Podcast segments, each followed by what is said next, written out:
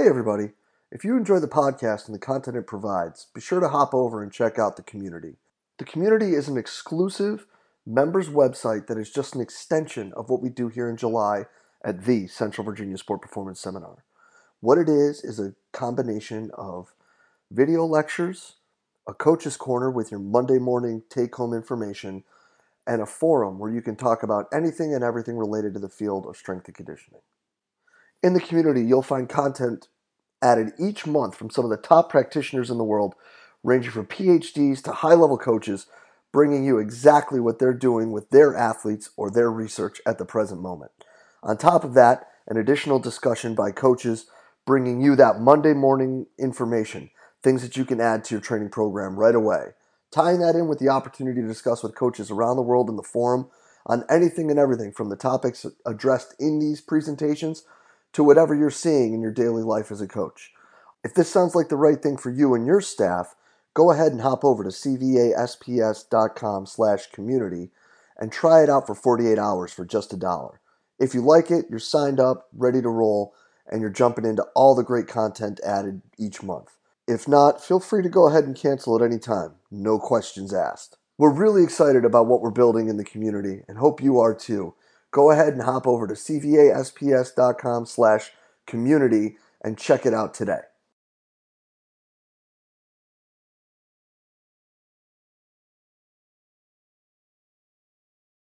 All right, so I guess we're live, Doc. I guess we're rolling, my friend. Hey, finally. Yeah, you know, uh, without further ado, I guess we can uh, we can start the first podcast here for cvasps.com. On the first podcast of many, a Friday with the Docs with Dr. Michael Yessis. Doc, thanks for being on. Oh, my pleasure. Uh, well, Doc, I guess we can kind of cut right to the chase. One of the big reasons that we wanted to have you involved was obviously because of your influence in training methodology and bringing over many ideas from Eastern Europe and the former USSR. Um, but I want to kind of focus today on one of the main things that you and when Danny was at dinner with uh, with us that first night that we talked about, and that's specialized exercises, because I think that that's something that really, you know, lack of a better term, has been kind of bastardized here in the Western world, you know, with with the whole, you know, functional trend, may we call it. Although some people do very very good things when they talk about functional, um, whether it be in the therapy side or with you know corrective exercise and, and helping people get better physically um, and improving from ailments, uh, it could be said that functional exercise is kind of the the mistake made off of what people should have been doing with specialized exercises. So I guess where we need to start is what was the foundation behind them? And, and meaning from that is it where did this idea come from? You know, when how did this idea come to Dr. Michael Yessis? Okay, uh, it goes back a little ways, really back to the 80s. See, now in the Soviet Union at that time, their method of training was based on volume. Every year, if you go back to the 50s, every year was more volume, more volume, more volume. They thought this was the answer to being a better athlete. Then they found out, they got to the point where the athletes couldn't train any longer.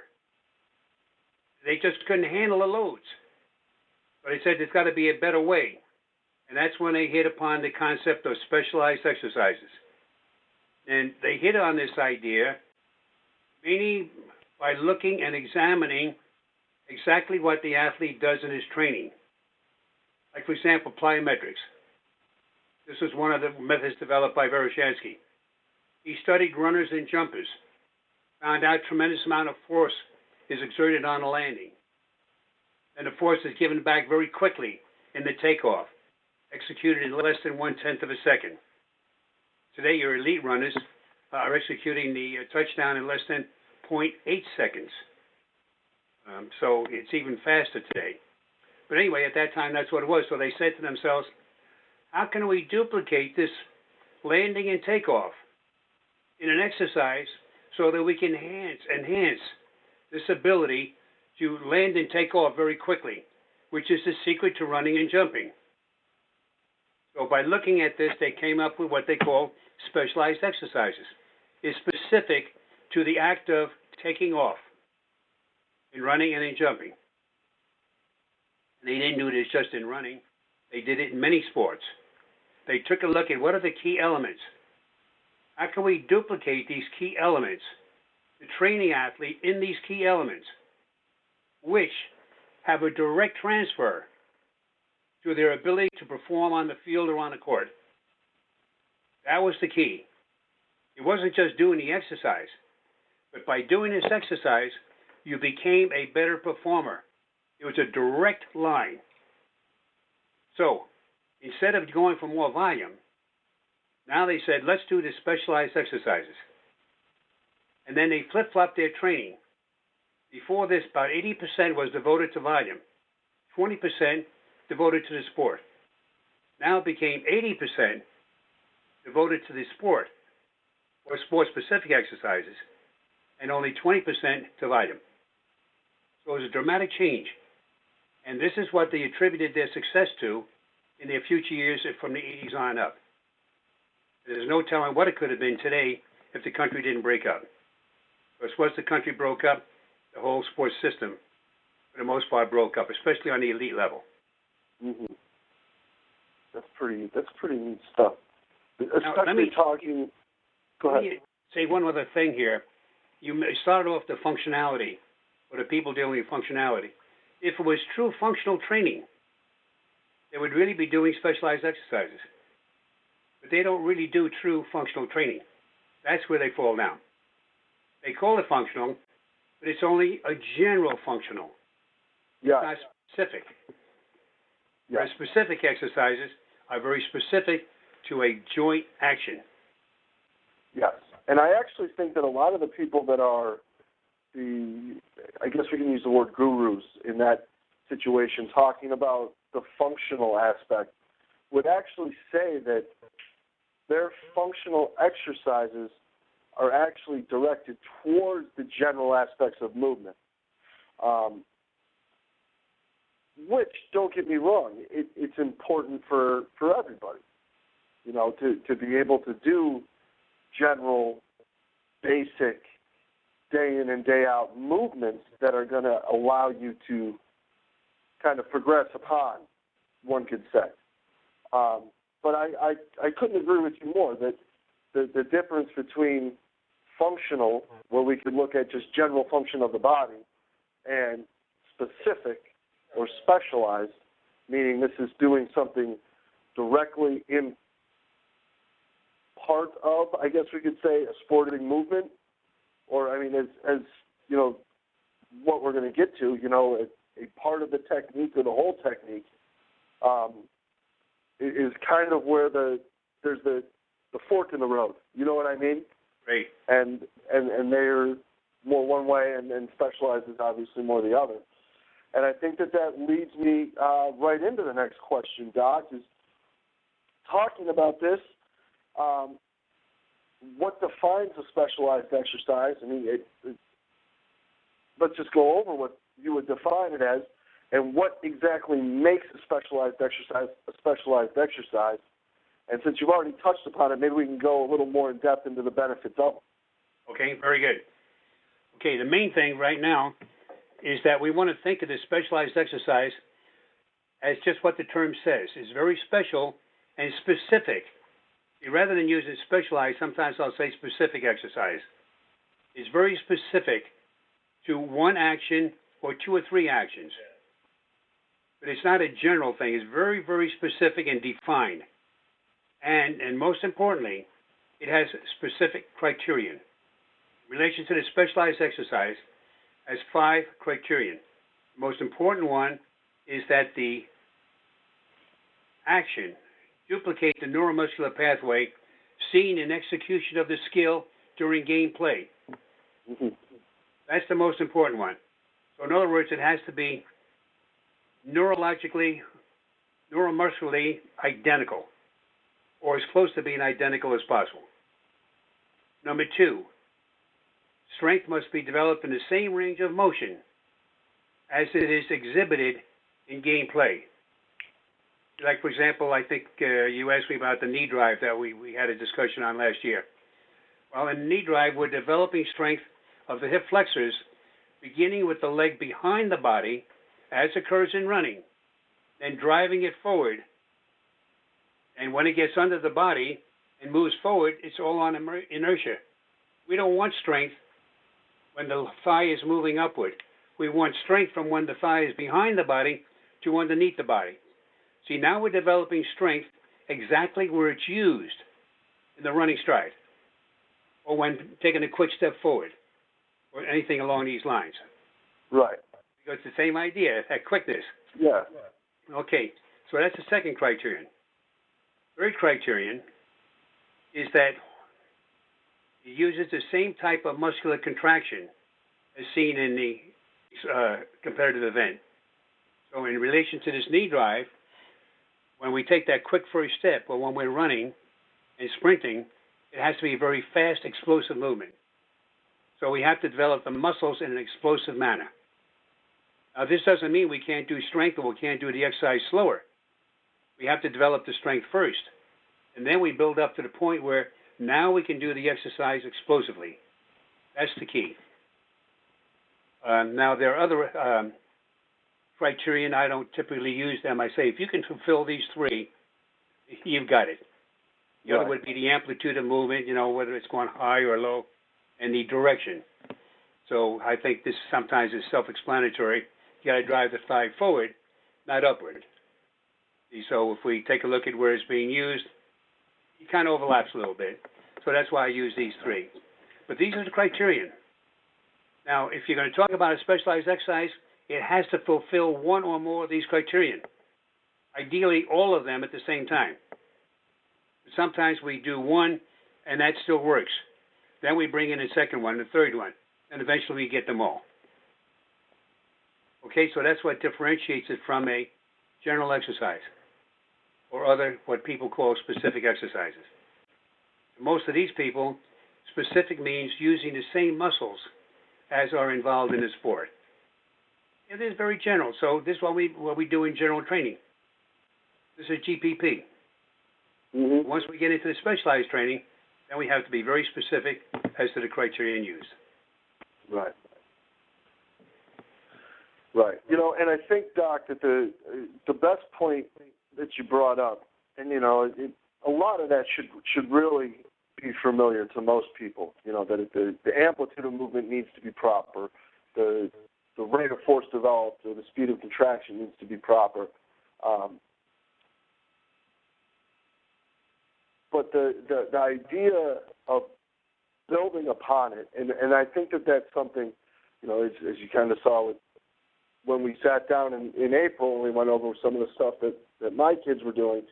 I think that that's something that people kind of miss the boat on, and they see that it's like there's these exercises that we're talking about. You know, the pull back and the knee drive and the lunge um, are the three that you know I utilize the most for both the front and the side lunge when it comes to the, the specialized work with the cords. And and people want to go right to that that snap snap snap snap, real fast action, but they they don't understand that there still needs to be that general preparatory phase to build this as well. And and the, I think that the one thing that's really important, not just with the general strength development, is actually learning the movement and improving the technique in a slower manner, you know, like how we've talked about the cutting action in the past, um, to so that they, the kids understand and they get to feel where that point actually is that they're reaching to, you know, in the knee drive when they reach way back with their foot and what it, what it's like to keep that, that parallel tibia, you know, to the ground and to punch their knee forward and I, it, I, you know, you bringing that up, you know, it's it's funny. We're, we're reviewing Verkhoshansky's special strength training, uh, the practical manual, manual for coaches. Our staff is right now, and I want to say it's chapter two. He talks specifically about that. That he puts a stick figure in the position of the knee drive with the foot way back, and he says that this is the way that you need to train the hip flexor going this way, and he has a, another person with a plate on their knee doing just a straight knee lift. It's like this is not a specialized exercise. This is not what we're after. Um, but I think that those are. I mean, you know, and, and his list is longer. I want to say that his list is five or six different criteria, although one or two may be similar to each other in the wording, but I think that like when you look at it, those three are actually the perfect way to look at it. Is it the same range of motion? Is it and is it just as fast? It, it really, to me, are the the two big ones. Can you can you do it in the same range of motion, and can it be just as fast? And I, the other thing that I think people miss the boat on is that it can be parts of a technique or parts of the skill. Right. And I think they look at that and they say, well, if you just get your knee drive better, you know, the knee, the driving forward action of the knee and running, and all you do is work punch, punch, punch, you're not helping to develop force into the ground. Well, that's where the paw back comes in. It, it's antagonist, you know, idea that you have to train both aspects of the movement. Um, and I think that that's really awesome. But since we have been talking about those two, and I kind of went on a little rant about them, let's talk about the paw back and the knee drive. Because really, outside of probably you know swimming and, and skating sports, those are the two that are probably with the lunge the most important in any land game. You know when it comes to running, because everybody's got to run. You know it doesn't matter what it is, you know, except for maybe golf. But uh, let's talk a little bit about those and why those two are important, and just a few if we can give just some ideas of what it exactly entails. Okay, that's a very good question, Jay. And it has a really simple but complex answer. Uh, the most important is that, and this is where I think you're correct in stating that most people overlook the concept that you can develop a small part of the total technique and then incorporate it into the total technique. And this is what we do with the knee drive. There's only one aspect of, of total running. The paw back is another one. Ankle extension is a third one. To me, those are the big three. But all of these are important. But we can enhance each one of these and then incorporate them into the total skill. See, too many people say that, well, if it's going to be specific, you have to do the whole sport. Well, sure, but then you're not going to get better by doing the whole sport all the time. This has typically been the uh, modus operandi, if I can use that term loosely, of developing an athlete in the United States. You got to play the game. This is why we have kids seven, eight, nine, ten years old playing the game. They want to be uh, the best in the game by the, by the time they're 12, instead of developing their individual physical abilities. Anyway, I'm going off on a going off on a tangent. Back to your question. So we can do these specific parts. And why do we zero in on the knee drive and the paw back? Well, there are a couple of very good reasons for this. The knee drive, well, the knee drive and the paw back, they use up 80% of a runner's energy. In other words, moving the thigh forward and moving the thigh backward is the bulk of your running. This is what's going to fatigue you. That, because it uses so much energy. Forget about that generation of force. That, that, that's everybody's gone nuts with the work done by uh, Weyand and how you got to keep creating more and more force, which you do. It's very important. But they, anyway, I won't get into that now. How they misinterpret that. uh, but the knee drive, see, that's a very important component to quickly get the leg out in front. But see, since I mentioned Weyand, I, I have to go back to him now, because everybody kind of ignores technique. See, according to his study, well, everything, all you need is that force when your foot hits the con- uh, on the ground. You got to generate maximum force on contact. Nobody looks at how you do this. So knowing that you got to generate maximum force, or the elite runner generates the most force. Bolt generates over a thousand pounds of force on contact. Great. what happens to the force? Nobody can tell you that. It's not given back vertically. It's not given back as, as a thousand pounds of force. But nobody studies this. But they all go nuts trying to figure out how am I going to get vertical? How am I going to generate a thousand pounds of force going upward? Because you had a thousand pounds of force going down, so you got to now got to have a thousand pounds of force, thousand pounds of force going upward. So that's kind of silly. Um, but the forward movement and backward movement. This has been substantiated by a Russian study. I can give you the sources on it. I don't remember the guy's name right now.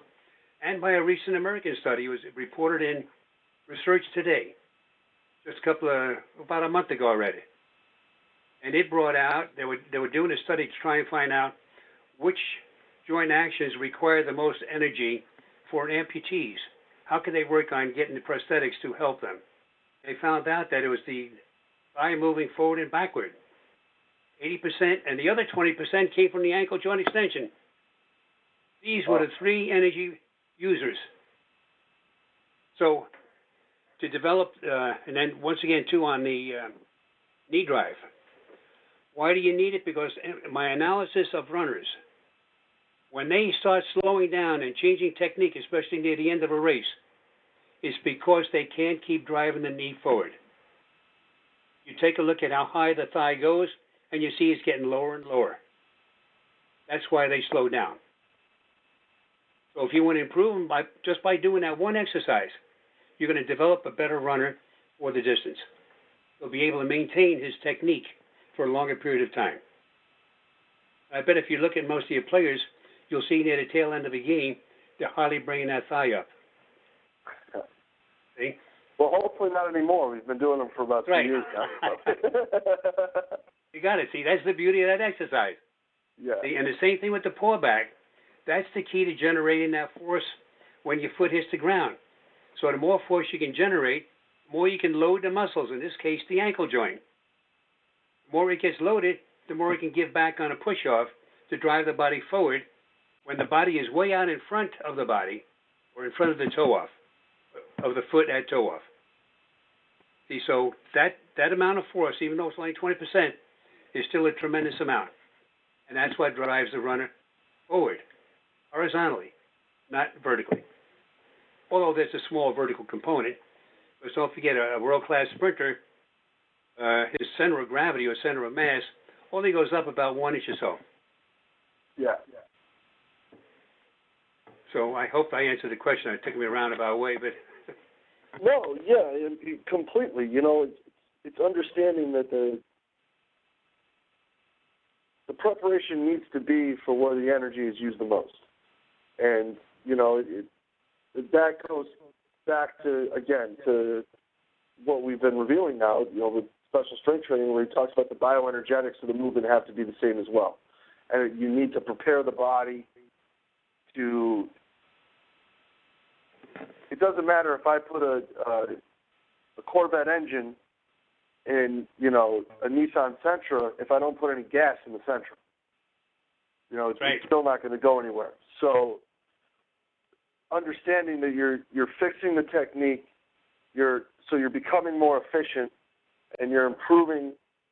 If you're handling the proper volumes and intensities, you're improving the, the bioenergetics of at least that portion of the movement, and then the second portion of the movement being the, the paw back, you've now made yourself more efficient,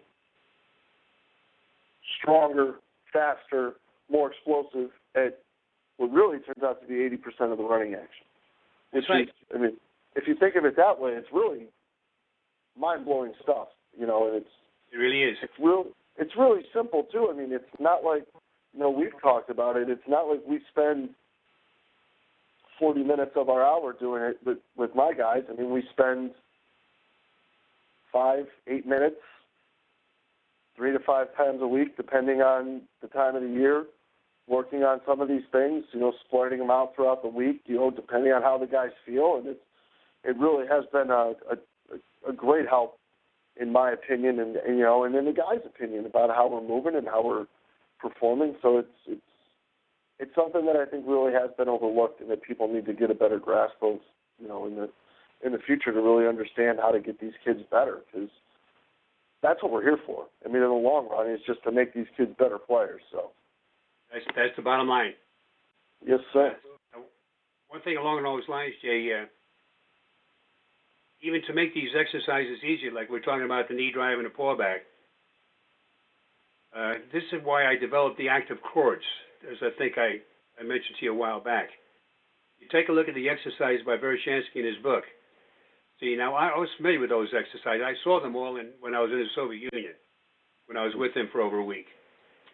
And to do those exercises, I tried duplicating when I came back to the States. And they are cumbersome. We tried putting a weight boot on the foot and standing up on some piece of equipment and trying to drive the thigh up.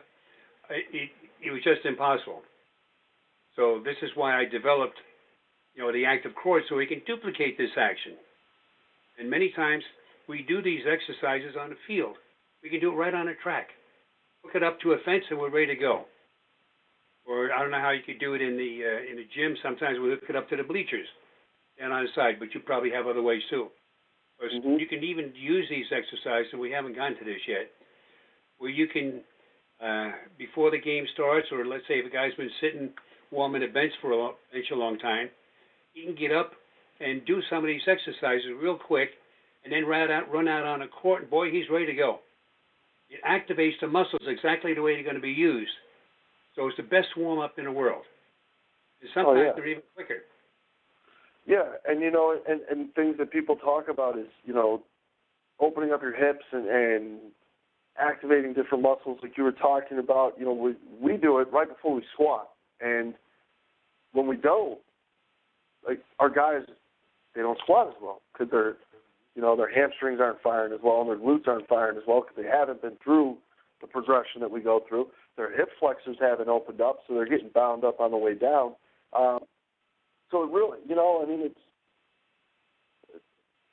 to say that they're foolproof would be over dramatizing it, but it really is. I mean, it's as soon as you get an eye of where they're supposed to be, and, and you're not really afraid to just put your hands on a kid's hips and put them here and pull their foot back until they give you, you know, you know the look that I'm talking about, where it's like, oh, yep, that's the spot, and then they learn it. I mean, it's it's right. Yeah, it's it's just it's it's it's foolproof. it, it's been great with us, and it, yeah, and you know, and with the cords, it's not the the increments of increase of tension are so minimal that it allows you to consistently make the small progressions so that you can even if you train at the same resistance a few times, six times, eight times, whatever it may be, you can make a little jump so that you have that kind of elongated you know, the training stays with you longer so that it's more embedded. I mean, these kids are so plastic at 18 to 21 anyway, but the the training in itself allows you just general tweak, general small tweak, small tweak, you know, and it's and but they do go heavy. I mean, and there's we went through a little phase this summer where it was I wanted them to go as, as heavy as they could and really work on snapping down as forcefully as they could and driving through as forcefully as they could with as heavy of a band resistance as they could handle and still do it right. And it's it's it, they really are awesome, man. And it's the it's really a uh, it's not when you you look at a lot of the, the tables and the the tuning things and you're like this is kind of uh foo type of equipment. I mean it definitely there's a definite place for it in the training of athletes in their you know in their preparation, and it's it's something that's really helped. I mean, all the teams that we work with and everybody here, it's implemented. I mean, with the exception of the, the teams in the water, um, and I don't think the golfers do it. But again, they don't run. Um, have been using the active cords to implement the pawback and the knee drive and the stretches to get ready for the lunges, and then getting into the lunging exercises. Uh, it's it's really fascinating stuff, and it's really it is. It's it's it's simple. It makes sense, and it's it's very easy to implement. Yeah, and then uh, not well, golfers, by the way, use use the cords some more rotation. Either right. Oh no, yeah, yeah, yeah. Just I'm talking about the pawback and the knee drive. I mean, it's not specifically. I mean, there's those two are obviously exercises that are going to benefit them as well. Yeah, see, the point I wanted to bring out, we have become locked in more or less on using barbells and dumbbells, which are great. I'm not taking anything away from. But I developed the cords to do actions that you cannot do with barbells and dumbbells. See, this is the beauty of them. And most of our sport-specific exercises do not use barbells and dumbbells. We can use them on some, like the lunge you could do with barbell and so on. But when you use the cords, it's completely different because now you can concentrate on driving the hips. Whereas with a mm-hmm. barbell on your shoulder, you can't think in terms of accentuating the hips. No. And you're just thinking in terms of stepping out. So the emphasis and the mindset changes, you know, depending upon the equipment that you use. Oh, without a doubt. Without a doubt. Well, Doc, I think that this was absolutely awesome stuff. I'm really excited, and I'm sure that uh, the folks that swing by the page are really gonna really gonna find this information. Let me fascinating, and it's. Uh, I hope that they're excited to check out some more about it, and you know, explosive running, explosive basketball, building an efficient athlete all have information about this in there. Uh, I talked about it in Pennsylvania, and that presentation will be up on the site soon. I think that you know this is something that we'll we'll definitely touch base about again here in a couple of weeks. Um, because I think that there's a there's a lot we can talk about with this. You know, even almost return to play ideas and things like that. I think that this is uh this is an area of, of preparation for athletes that I think that really combine a lot of different facets of the, the overall picture that people are kind of overlooking, and it's uh, it's really helped us a lot, and I really hope we can help other people with it. Yeah, I hope so, and I agree wholeheartedly with you, Jay. Awesome. Well, thanks again, Doc, and we will uh, we'll talk soon, my friend. Okay, same here, and thank you, Jay. Thanks. Right. Bye.